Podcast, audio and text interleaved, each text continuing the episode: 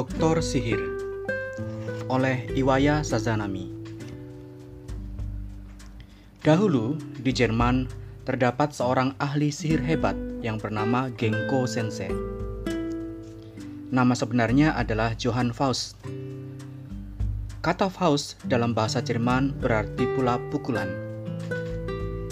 Karena itu, agar mudah mengingatnya, dalam cerita ini kita gunakan istilah Genko Sensei, yaitu guru pukul.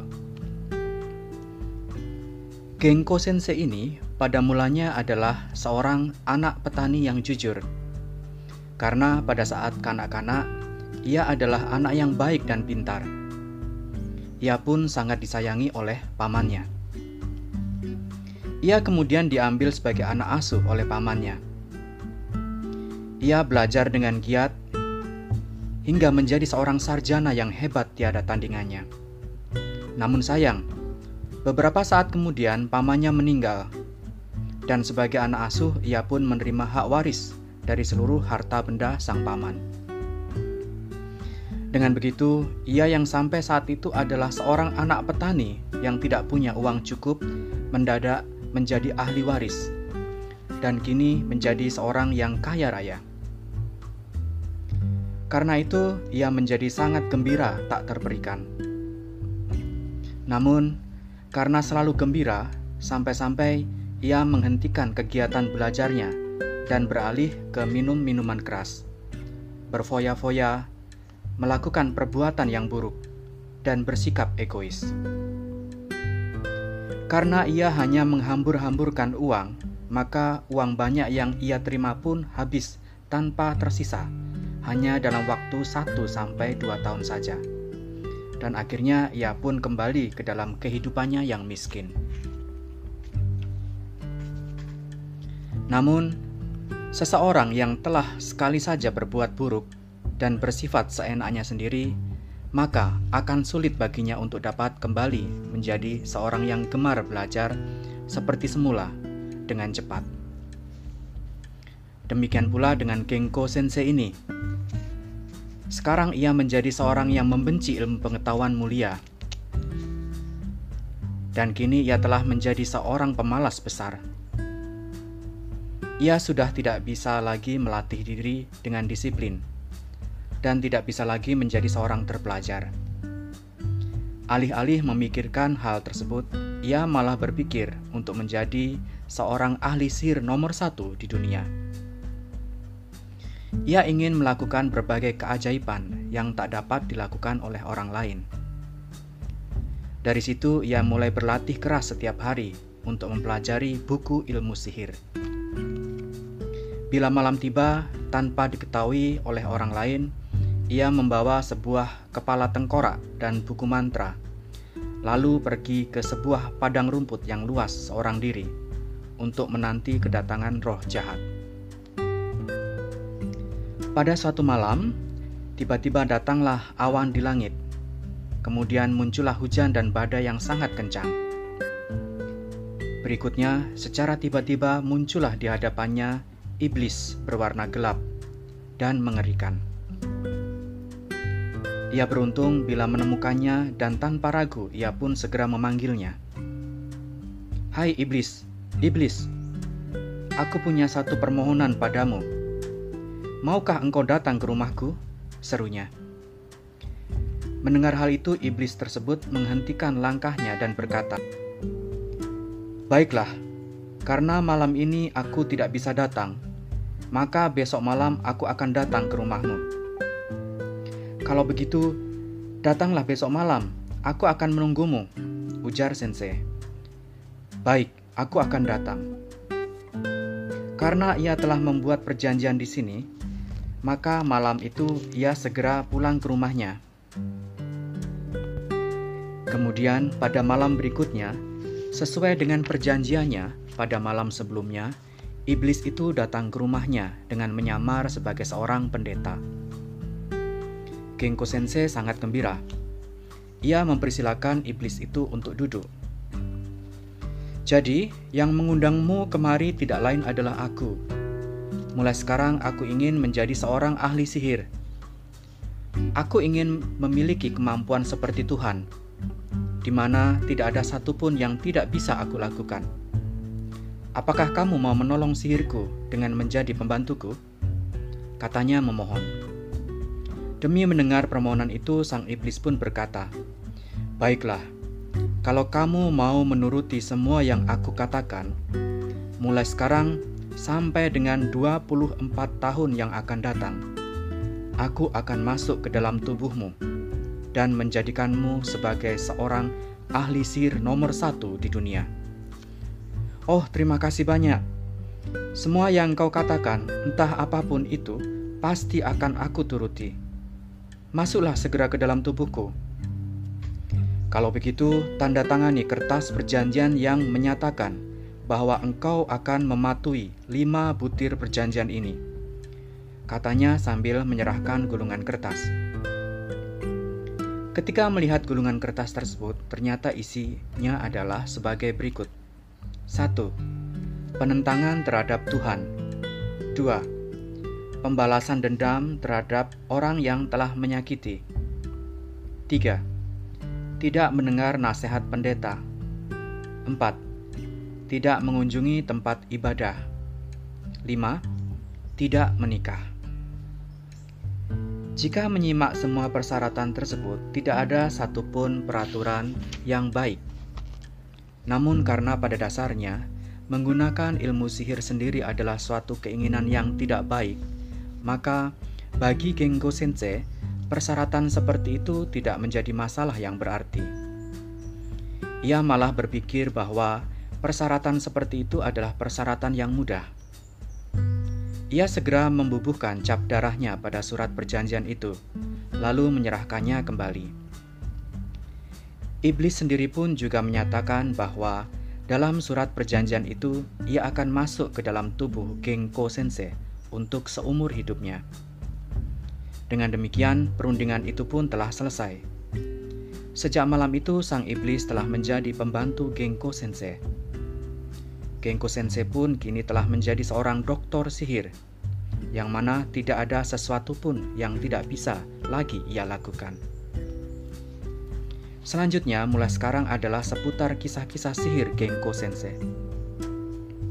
Pada suatu hari, teman-teman Genko Sensei mengadakan sebuah pesta minum sake di, suat, di suatu tempat. Tempat itu berjarak puluhan ri, terpisah dari tempat tinggal Sensei.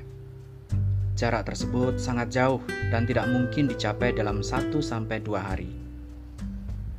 Teman-teman Sensei yang banyak itu sedang minum sake karena semuanya adalah teman akrab sensei, di antaranya ada, ada yang mengatakan demikian. Ah, seandainya sensei hadir pada malam ini, acaranya pasti akan semakin meriah ya. Sayangnya karena tempatnya jauh seperti ini, bagaimanapun juga sensei tidak akan bisa hadir. Apa boleh buat? Untuk menghormatinya, kita sediakan saja peralatan makan dan minumannya di atas meja. Demi mengatakan demikian, seorang pelayan pria datang dan berkata, "Saudara-saudara, Sensei telah hadir di sini." Jangan konyol, Sensei sekarang berada di tempat jauh dan tidak mungkin tahu bahwa kita sedang mengadakan pesta minum saat ini. Apa mungkin ia datang dari tempat sejauh itu? Tapi beliau benar-benar telah hadir. Bohong, jangan bicara sembarangan. Katanya tidak ada yang percaya. Ketika mereka sedang memarahi sang pelayan pria, terdengarlah suara langkah kaki mendekat. Halo semuanya, permisi. Karena kalian tidak menyediakan tempat makan untukku, maka aku akan datang. Kata sensei seraya menuju tempat makan yang disediakan untuknya dan mulai makan ikan dengan lezatnya. Tidak enak kalau aku hanya menikmati hidangan ini, aku juga membawa satu oleh-oleh untuk kalian. Sambil berkata demikian, tiba-tiba Sensei membuka tutup lubang pada meja. Setelah melakukan sesuatu seperti ritual sihir, ia mengeluarkan berbagai macam minuman sake yang tidak terhitung jumlahnya dari lubang tersebut. Orang-orang yang duduk di sekitar Sensei sangat terpesona. Mereka pun lalu menikmati minuman itu bersama-sama. Setelah mendengarkan penjelasannya, ternyata Genko Sensei datang dari rumahnya yang berjarak yang berjarak puluhan ri. Itu dengan naik seekor kuda dan terbang melintasi angkasa tanpa halangan. Meskipun banyak pintu-pintu gerbang di kota-kota yang telah tertutup baginya. Lalu, pada suatu hari lagi, masih dengan persoalan yang sama, yaitu tentang tiga orang pemuda anak dari teman sensei yang diundang untuk menghadiri pesta pernikahan kerabatnya. Namun sayang, tempat pestanya terpisah dengan jarak puluhan ri. Karena mereka tidak dapat segera pergi ke sana, mereka pun menjadi sangat sedih. Yang hanya bisa mereka lakukan hanyalah memandang ke arah langit, seraya menunjuk-nunjukkan jarinya ke arah tempat pesta tersebut. Sensei datang ke tempat tersebut dan bertanya kepada mereka, "Apa yang sedang kalian pikirkan sehingga bersedih seperti itu?" Ketiga pemuda itu menjelaskan bahwa sebenarnya karena berbagai alasan mereka tidak bisa pergi ke pesta pernikahan tersebut. Karena itu, mereka sangat kebingungan. Mendengar penjelasan itu, Sensei pun menjadi kasihan. Kalau begitu, aku akan mengantarkan kalian tapi sebagai syaratnya, dari pergi hingga pulang kalian tidak boleh sekalipun mengucapkan sepatah kata. Entah siapa dan pembicaraan tentang apa pun, sekali-kali kalian tidak boleh berkata-kata, ujar Sensei, memperingatkan dengan tegas. Setelah itu Sensei melepas jasnya, dan di atas jas itu ia meminta agar ketiga pemuda tersebut naik. Kemudian, sungguh ajaib. Jas itu sedikit demi sedikit terbang ke angkasa laksana seekor burung. Tidak terlalu lama kemudian, mereka dapat hadir sebagai tamu di rumah kerabat mereka tersebut. Ketiganya pun menjadi sangat gembira. Tanpa mengatakan sepatah kata pun, mereka menikmati hidangan yang disediakan dengan nikmatnya hingga perut mereka kenyang. Namun, pada saat pelayan pria membawakan minuman sake ke hadapan mereka, salah seorang dari pemuda itu keseleo lidahnya dan berkata, "Oh, terima kasih." Pada saat ia menyadari bahwa telah mengucapkan sesuatu, Genko Sensei segera datang ke tempat itu. Lalu dengan cepat menaikkan dua orang pemuda lainnya dan membawanya kabur dari tempat perjamuan itu. Sementara itu, eh, sang pemuda yang mengucapkan kata tadi ditinggalkan sendirian di sana. Orang ini mencurigakan, ia penyihir. Teriak orang-orang seraya mengerumuninya. Kabarnya pemuda itu pun bernasib sial di tangan orang-orang yang mengerumuninya. Lagi, pada suatu hari, Genko Sensei pergi sendirian ke sebuah desa karena saat itu, saat itu tepat musim panas dan lagi karena tepat di tengah hari, maka suhu udara pun menjadi sangat panas. Karena itu, Sensei menjadi kelelahan dan tidak bisa melanjutkan perjalanannya. Saat ia sendiri terpaku, berdiri sambil berpikir bahwa seandainya saja ada kereta kuda yang datang. Namun pada namun tepat pada saat itu dari arah kejauhan datanglah sebuah kereta yang ditarik oleh dua ekor kuda. Itu adalah kereta kuda milik seorang petani yang berasal dari daerah sekitar. Demi melihat kereta itu, Sensei segera berteriak memanggilnya. Oi, aduh, karena begitu panasnya, saya sudah tidak kuat lagi untuk berjalan. Bolehkah saya menumpang di kereta kuda Anda? Kata Sensei memohon. Namun sayang, petani itu berhati jahat dengan angkuhnya ia berkata, "Maaf saja ya, kamu kan punya dua kaki. Kalau punya kaki, lebih baik kamu berjalan saja." Karena kereta ini adalah kereta milikku, maka orang seperti kamu tidak boleh menumpang di kereta ini. Sambil berkata dengan angkuh, ia lewat begitu saja di hadapan Sensei. Melihat hal tersebut, Sensei menjadi sangat marah.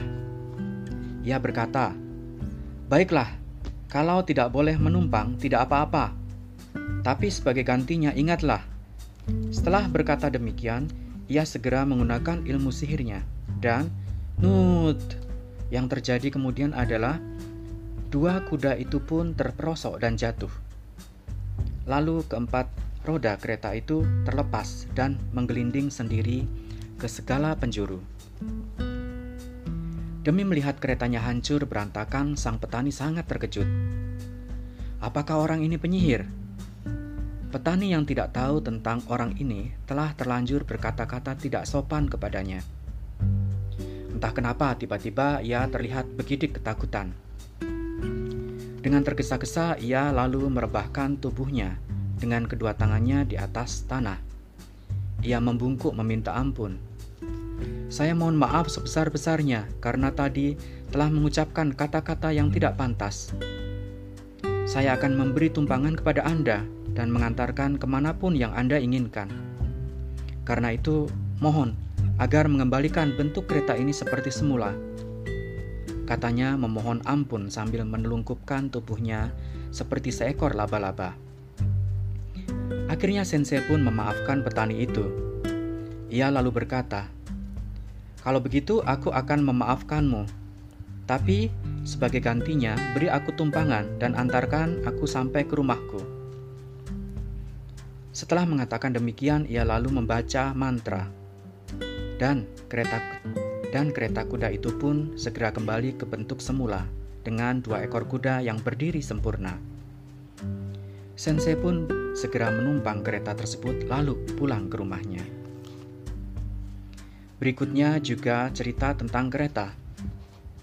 Suatu hari seperti biasanya Sensei minum sake bersama teman-teman akrabnya. Setelah itu ia pulang berjalan menyusuri jalanan desa. Di jalanan tersebut, dari arah berlawanan, datanglah sebuah kereta barang milik petani. Karena jalanan sempit, sedangkan Sensei juga berjalan dari lawan arah kereta, maka harus ada yang mengalah minggir untuk memberikan jalan kepada yang lainnya. Petani yang mengendarai kereta barang itu berteriak, "Hei, minggir!" Tetapi karena Sensei sedang mabuk, ia tidak bisa segera bergerak ke pinggir. Dengan sengaja ia melangkah maju ke depan, hingga keberadaannya pun mengganggu perjalanan kereta. "Hei, petani kampung, aku ini sedang mabuk Menghadapi orang mabuk sewajarnya kalau kamu yang minggir. Ayo cepat minggir. Kanti sensei yang berteriak marah. Dasar pemabuk, kalau tidak minggir aku akan menabrakmu hingga mati. Coba saja, lakukan kalau kau ingin menabrakku hingga mati. Kalau kau yang tidak mau minggir, maka kereta barangmu lah yang akan aku makan hingga habis. Teriak sensei mengatakan seenaknya. Apa katamu? hendak memakan kereta barangku? Teriaknya sambil tertawa sinis. Hahaha. Karena orang ini sedang mabuk, maka ia ngomong seenaknya. Sebesar apa pun mulutmu, apa kamu bisa memakan kereta barang ini hingga habis? Ya, aku akan memakannya, teriak Sensei. Apa kau benar-benar bisa memakannya? Akan aku perlihatkan bahwa aku bisa memakannya. Ha, menarik juga, kalau begitu coba makan. Tidak apa-apa kok. Ayo coba makan. Kata sang petani bermaksud membuat sensei kelabakan. Ia pun dengan sengaja menghentikan kereta barangnya di depan sensei. Namun sensei tidak sedikit pun kelabakan. Baiklah, aku akan memakannya. Lihatlah baik-baik, katanya. Setelah mengatakan hal itu, sensei lalu mulai memakan kereta barang itu. Bahkan tanpa membubui garam, ia menelan kuda-kuda itu bulat-bulat. Demi melihat hal itu bukan main terkejutnya sang petani.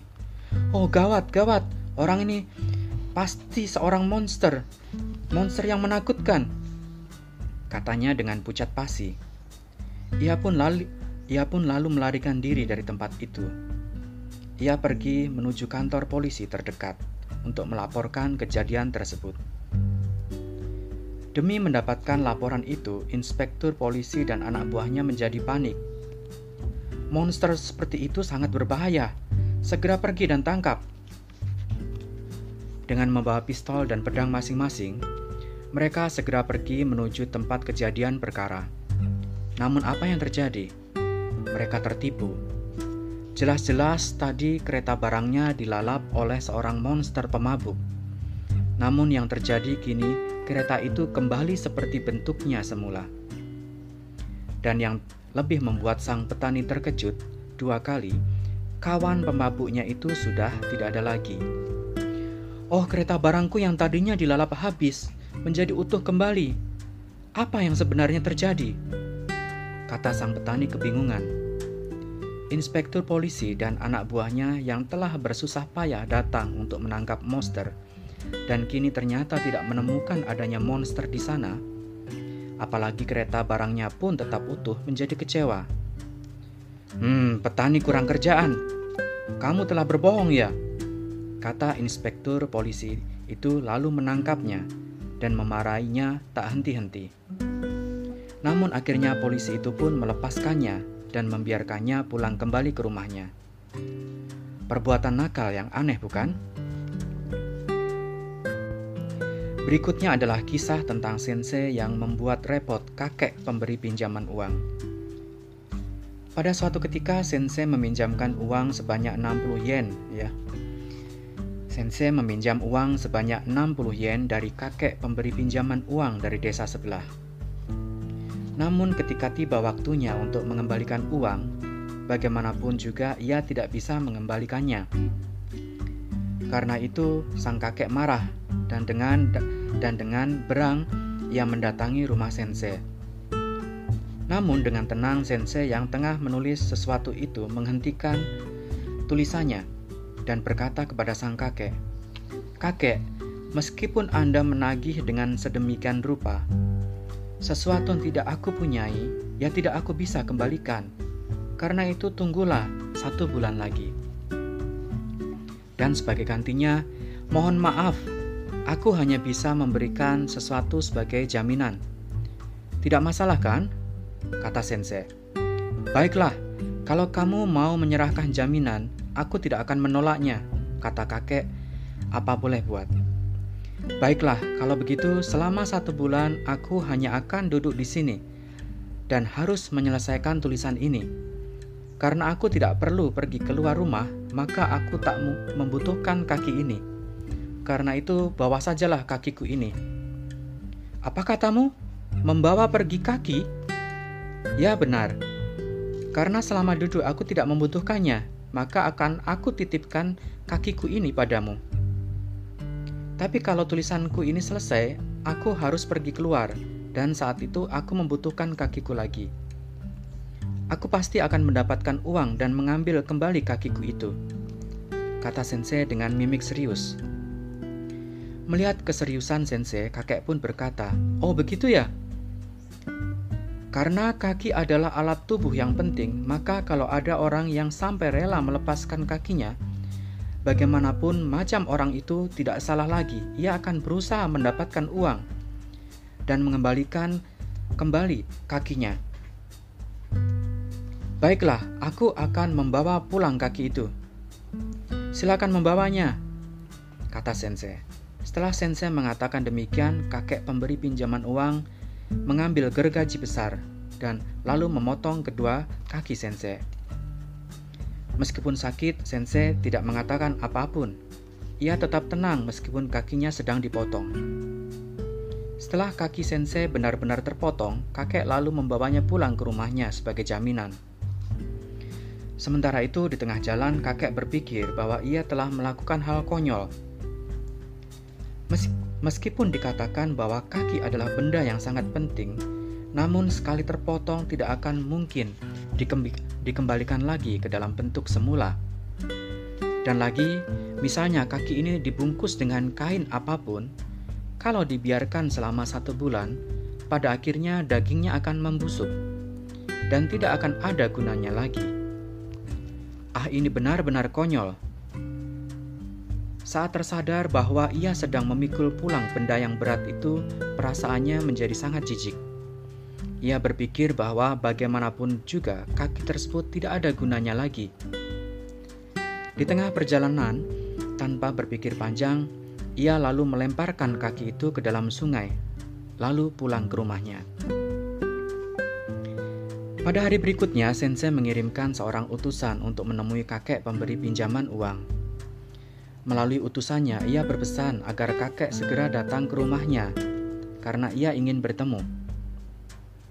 Sang kakek bertanya-tanya dalam hati, "Ada apa gerangan?"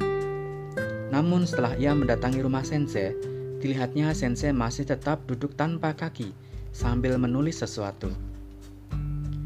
Melihat kedatangan kakek itu, Sensei berkata, "Oh, terima kasih telah bersedia untuk datang.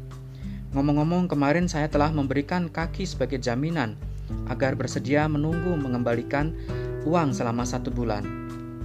Namun ada kabar gembira. Tadi pagi saya bisa mendapatkan uang itu dan akan mengembalikannya segera pada Anda hari ini juga. Apa sudah dapat uangnya? Tentu saja saya ingin segera menerimanya, kata kakek dengan gembira. Akan aku kembalikan, tetapi bawa dulu kakiku kemari. Kaki? Tanya kakek terkejut. Ya kaki yang aku titipkan kemarin padamu loh, kata sensei sengaja bersikap tenang. Kaki yang kemarin?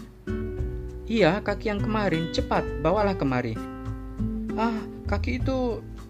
Kenapa kaki itu? Karena aku pikir kaki itu akan membusuk, maka kemarin di tengah jalan, waktu pulang, aku buang ke sungai. Mendengar hal itu, mata sensei terbelalak dan marah. Hei kakek, itu adalah kakiku loh. Aku titipkan kepadamu hanya sebagai jaminan. Tanpa izin dariku, kenapa kau buang begitu saja ke sungai? Aku pikir karena kaki itu sudah putus, jadi tidak akan mungkin ada gunanya lagi. Apa katamu? Kaki yang terpotong sudah tidak berguna lagi? Kenapa kamu tahu kalau itu tidak berguna lagi? Meskipun bagimu itu tidak berguna, tapi bagiku itu sangat penting. Kalau tidak ada kaki, besok aku tidak akan bisa pergi ke mana-mana lagi. Seumur hidupku, aku hanya akan bisa duduk saja Benar-benar kakek sialan. Pintar juga ya kau telah membuang kakiku. Kau juga sangat pandai membuat orang jadi cacat. Kalau hal lain aku bisa maafkan, tapi untuk hal ini aku tidak bisa. Aku akan segera menuntutmu kantor polisi. Mereka akan menjebloskanmu ke dalam penjara. Kakek sialan, bersiap-siaplah, kata sensei dengan amarah meluap-luap. Melihat hal itu, sang kakek pun begitu ketakutan. Tunggu dulu, aku bisa mengerti. Aku memang telah berbuat jahat. Aku telah berbuat jahat dengan membuang barang penting titipanmu. Karena itu, aku akan pergi ke sungai untuk mencarinya sekarang. Tolong sabar ya. Tolol, sekali kau buang ke sungai sampai kapan pun, ia akan berada di tempat yang sama. Tidak mungkin, ia pasti telah hanyut terbawa arus sungai entah ke mana. Karena itu aku akan mencarinya ke mana pun. Diam. Seandainya kau menemukannya pun kaki itu telah berada seharian di dalam sungai dan mungkin telah menggembung oleh air. Kaki itu tidak mungkin dikenakan lagi pada tubuh asalnya. Oh, benar juga ya katamu. Kalau begitu aku harus bagaimana? Apa boleh buat? Kamu harus masuk penjara. Oh, aku tidak mau masuk penjara. Sudahlah uang yang 60 yen itu tidak perlu lagi kau kembalikan padaku. Aku tidak mau masuk penjara. Sebagai gantinya, maafkanlah aku ya. Ya itu sudah wajar. Lagi pula siapa yang mau mengembalikan uang itu? Apalagi kaki kesayanganku telah hilang. Kalau hanya 60 yen, aku tidak bisa menerima. Kalau begitu, aku akan menambahkan 60 yen lagi ya. Aku tidak mau. Hanya dengan 120 yen, apa kau mau jadi cacat seperti diriku? Sebagai gantinya, kau harus masuk penjara. Oh ampun, ampun, jangan masukkan aku ke dalam penjara. Kalau kau takut penjara, jangan berkata tolol lagi. Segera keluarkan 10 kali lipat dari 60 yen. Dengan begitu, aku akan memaafkan dirimu. 10 kali lipat? Ya. 600 yen ya? Iya. Apakah itu, itu tidak terlalu mahal? Kalau terlalu mahal, tidak perlu dibayar. Sebagai gantinya, kamu akan aku jebloskan ke dalam penjara. Aduh, ampun, jangan masukkan aku ke dalam penjara. Hmm, bagaimana ya, uang 600 yen sayang sekali. Tapi aku juga tidak mau masuk dalam penjara. Kata kakek, benar-benar tipikal seorang pemberi pinjaman yang sangat pelit. Dengan raut muka yang hampir-hampir ingin menangis, ia berpikir dengan keras. Namun, beberapa saat kemudian ia kelihatan sudah dapat mengambil keputusan. Baiklah, aku akan memberimu uang 600 yen. Kalau kamu memberiku uang sejumlah itu, aku akan memaafkanmu. Akhirnya kakek itu pun memberikan uang sejumlah 600 yen, lalu meminta maaf kemudian pulang ke rumahnya. Kakek merasa bahwa Genko Sensei mungkin akan sangat kerepotan karena sudah tidak punya kaki lagi. Namun pada hari berikutnya, ketika ia datang untuk menengok Sensei, sang kakek terkena batunya. Katanya, Sensei pergi keluar rumah sejak pagi. Tanpa kaki seperti itu, ke mana gerangan ia pergi ya? Sambil memikirkan, memikirkan keganjilan tersebut, kakek pergi keluar melalui pintu rumah Sensei. Tepat pada saat itu, ia melihat Genko Sensei yang kemarin tidak berkaki. Entah sejak kapan kakinya tumbuh kembali. Dan sekarang ia telah berjalan-jalan dengan tenangnya di taman. Oh, apakah ia seorang tukang sihir ya? Katanya untuk pertama kali tersadar dengan rasa penyesalan yang dalam. Namun apa boleh buat, nasi telah menjadi bubur. Lagi, pada suatu waktu, saat Sensei tengah berjalan-jalan ke kota, ia mampir di depan sebuah kedai sake yang besar. Tepat pada saat itu, dari gudang yang terletak di bagian pojok Tepatnya di tempat banyak tong-tong sake ditumpuk, terdapat 5-6 orang berperawakan besar yang sedang mengangkut sebuah tong berisi sake. Karena kelihatannya tong tersebut sangat berat, Sensei tertawa terbahak-bahak saat melihatnya. Hahaha, dasar orang-orang yang tidak punya tenaga, katanya. Mendengar hal itu, semua laki-laki yang berasal dari kedai sake tersebut marah. Hei, kamu, jangan bicara sembarangan. Ini bukan tong kosong loh. Tong ini berisi penuh. Karena itu kami sedang mengangkutnya bersama-sama. Kenapa kamu katakan bahwa kami tidak punya tenaga? Kata mereka bernada menyerang. Mendengar hal itu, Sensei pun kembali tertawa. Ia lalu berkata, karena kalian semua tidak punya banyak tenaga, maka aku pun jadi geli. Laki-laki itu pun menjadi semakin berang. Sampai di mana orang ini akan mengolok-olok kita? Kalau kau berkata sombong seperti itu, coba kau angkat tong ini seorang diri. Potong leherku kalau kau bisa mengangkatnya sendirian. Aku tidak butuh leher kotormu itu. Kalau begitu, aku akan memberimu satu tong sake ini. Coba kau angkat seorang diri. Baiklah, aku akan menerimanya. Kata Sensei, lalu secepat kilat menuju ke tempat tong sake itu berada. Kakinya ditempatkan di antara tong sake dengan posisi menjepitnya, seolah-olah seperti kaki kuda. Pada tong itu pun seolah-olah tumbuh sepasang kaki. Setelah itu, ia pun langsung berlari menuju jalan raya. Melihat hal itu, orang-orang di kedai sake menjadi ribut. Hei, jangan biarkan dia lari, tangkap, katanya. Namun pada saat itu, Sensei sudah hilang dengan membawa tong sake entah pergi ke mana. Demikianlah, dengan menggunakan berbagai macam sihirnya, Sensei pun dapat membuat banyak keajaiban. Karenanya, Nama Genko Sensei, sang doktor ilmu sihir pun menjadi semakin lama menjadi semakin terkenal. Dan akhirnya hal itu sampai ke telinga raja. Kalau ahli sihir seterkenal itu, raja ingin sekali mengundangnya ke istana. Dan pada suatu hari sang raja pun mengundang sensei untuk menyaksikan sihirnya. Bagi sensei pun tidak ada kehormatan yang lebih besar dari menunjukkan atraksi sihirnya di hadapan raja. Ia berpikir harus mendapatkan hadiah sebanyak-banyaknya dari raja. Karena itu, dengan menggunakan mantranya, ia mengubah kamar tidur sang raja menjadi sebuah taman yang sangat indah. Kemudian ia juga menurunkan salju dan petir di ruang tamu sang raja yang megah tersebut. Setelah menyaksikan berbagai keajaiban itu, hati sang raja pun menjadi senang. Pada akhirnya, seperti yang diharapkan Sensei, sang raja memberinya hadiah banyak sekali.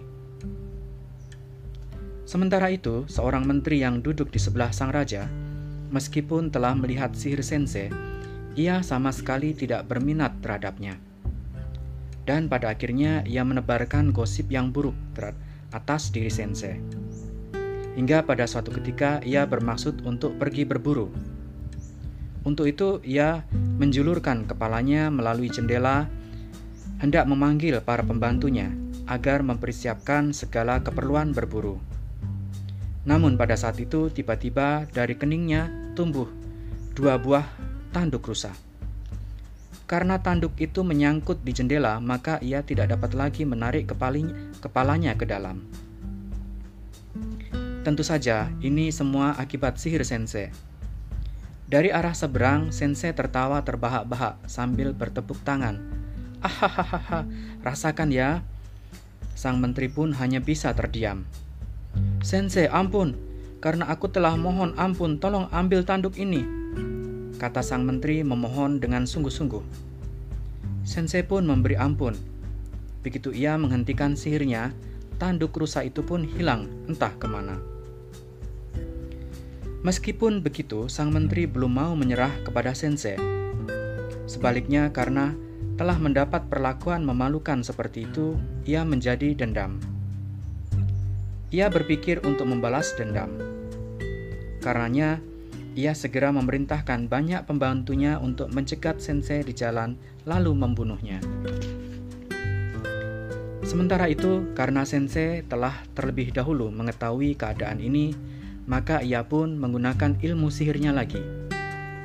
Ia mempersenjatai beratus-ratus tentara sang menteri, sang menteri dengan senapan dan panah, lalu menyerang balik ke arah sang menteri dari segala penjuru. Sang menteri pun sangat terkejut. Oh, benar-benar ahli sihir yang menakutkan. Katanya untuk pertama kali merasa takut terhadap sihir sensei. Karena sang menteri pun benar-benar menyerah. Akhirnya, sensei telah mendapatkan banyak hadiah dari raja, dan ia pun juga telah membuat sang menteri menyerah. Terhadap orang-orang lain pun, ia juga telah membuat berbagai macam sihir ajaib, selain yang telah disebutkan di atas. Ia, ia telah berhasil membungkam mulut semua orang, dan pada akhirnya tidak ada seorang pun yang sebanding di hadapan sensei. Ia pun telah mempunyai banyak murid dan menjadi kaya raya. Ia pun kini bebas makan seenak dan sepuasnya serta melakukan hal-hal yang disukainya. Dari semua hal-hal yang menyenangkan itu, ia pun hidup bebas kehendak hatinya. Semuanya ini adalah berkat pertemuannya pertama kali dengan sang iblis di padang rumput. Jika memikirkan hal itu, entah kenapa Sensei pun menjadi tidak tenang. Dari situ ia memutuskan untuk berhenti menjadi ahli sihir dan secara serius ingin menjadi seorang ilmuwan. Karena pemikiran inilah ia akhirnya mengambil surat perjanjian yang pertama kali dibuatnya dengan sang iblis, lalu membuangnya ke arah tungku api hingga terbakar habis. Akhirnya sang iblis pun segera muncul dalam wujud aslinya. "Hei, apa yang kamu lakukan?" Katanya sambil menyengir dengan wajah menyeramkan. Sensei pun sangat terkejut. Ia berkata, karena aku sudah menghentikan sihirku, maka perjanjian denganmu juga telah berakhir sampai hari ini. Kembalikan surat perjanjian dariku. Sambil menggelengkan kepalanya, sang iblis tidak mau mendengarkan penjelasannya. Apa kamu pikir bisa seperti itu? Karena kamu telah meminta, maka seumur hidupmu aku tidak akan bisa lepas dari lepas dari tubuhmu Hah? Apa? Bagaimanapun juga Tidak bisa dihentikan? Tolol, apa kamu benar-benar ingin berhenti sekarang? Katanya memarahi sensei dengan wajah menyeramkan. Karena kalau mengatakan ingin berhenti, pasti ia akan segera ditelan oleh sang iblis. Maka apa boleh buat? Sensei pun menulis ulang surat perjanjiannya lalu menyerahkan kembali kepada sang iblis. Sang iblis pun segera menghilang setelah menerima surat itu. Namun, jika dipikirkan dalam-dalam, sampai saat itu Sensei telah melakukan berbagai macam sihir dan berbagai macam kejahilan. Jika memikirkan hal itu, Sensei merasa sedih. Karena itu, mulai sekarang ia akan hidup tenang, dan sekali-sekali pun ia tidak akan menggunakan sihirnya lagi. Kemudian, setiap hari ia mengumpulkan banyak teman untuk minum sake dan bersenang-senang bersama. Namun, selama itu sihirnya masih melekat pada dirinya dan sama sekali tidak bisa terpisah. Akhirnya pada suatu malam, sebagaimana biasanya Sensei minum sake bersama teman-temannya dengan meriah. Saat itu ia pergi seorang diri ke lantai dua. Sesampai di sana tiba-tiba terdengar suara yang amat mengerikan, seperti halilintar yang jatuh. Semua yang hadir di rumah itu begitu ketakutan Beberapa saat kemudian, akhirnya suara itu berhenti dan suasana menjadi tenang kembali. Apa yang baru saja terjadi? Apa Sensei mulai melakukan sihir lagi? Tanya mereka sambil memanjat tangga bersama-sama menuju lantai dua. Namun di lantai dua tidak tidak nampak bentuk maupun bayangan Sensei. Yang ada di sana hanya pakaian dan sepatu Sensei yang robek-robek dan tersebar ke sana kemari. Apa yang sebenarnya terjadi pada Sensei? Sensei benar-benar telah diculik oleh iblis. Lagi pula, malam itu adalah tepat tahun ke-24 sejak surat perjanjian dibuat. Saat iblis pertama kali memasuki tubuh Sensei.